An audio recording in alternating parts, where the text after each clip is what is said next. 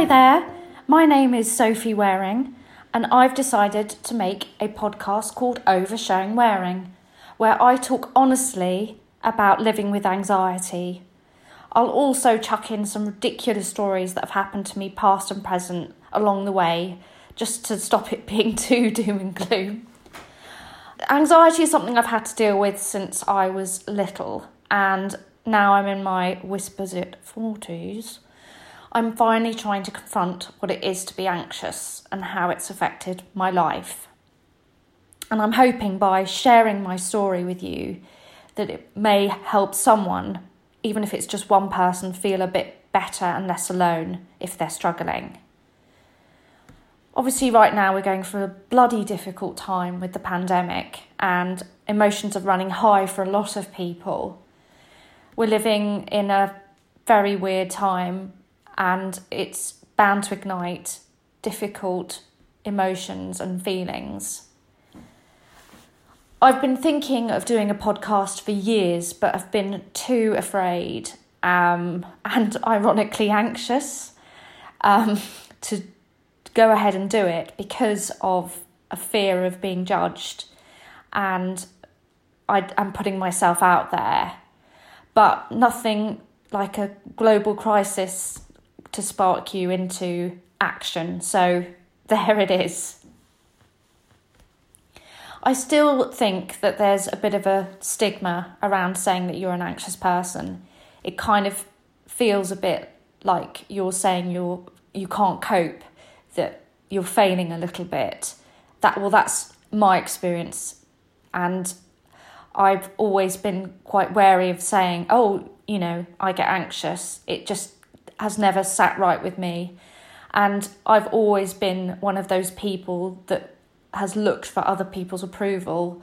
So I've covered it up, the anxiety and fear, with humour most of the time, which to a certain extent works. But there have been times when it's very transparent and at, at certain points in my life when I have struggled, it's I just haven't been able to use those tools to get through.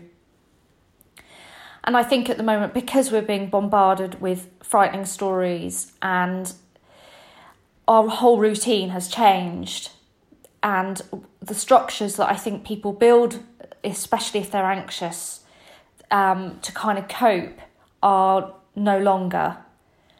And it's hard to seek the solace that you maybe have found in times like these. So I'm going to be chatting over the coming weeks and covering everything from when my anxiety started as a child, unwanted thoughts, and feelings of inadequacy, what it was like after having my children with postnatal depression and anxiety with that came along in full force and whacked me around the face. I should probably also tell you why I'm called Oversharing Waring, and it involves a story where I had gone on a boozy lunch with some old uh, work friends of mine, and we were chatting and knocking back the old vino, and I came out with this story that involved my ex boyfriend and a kiwi fruit. I'm not going to say any more about it because you probably get the picture.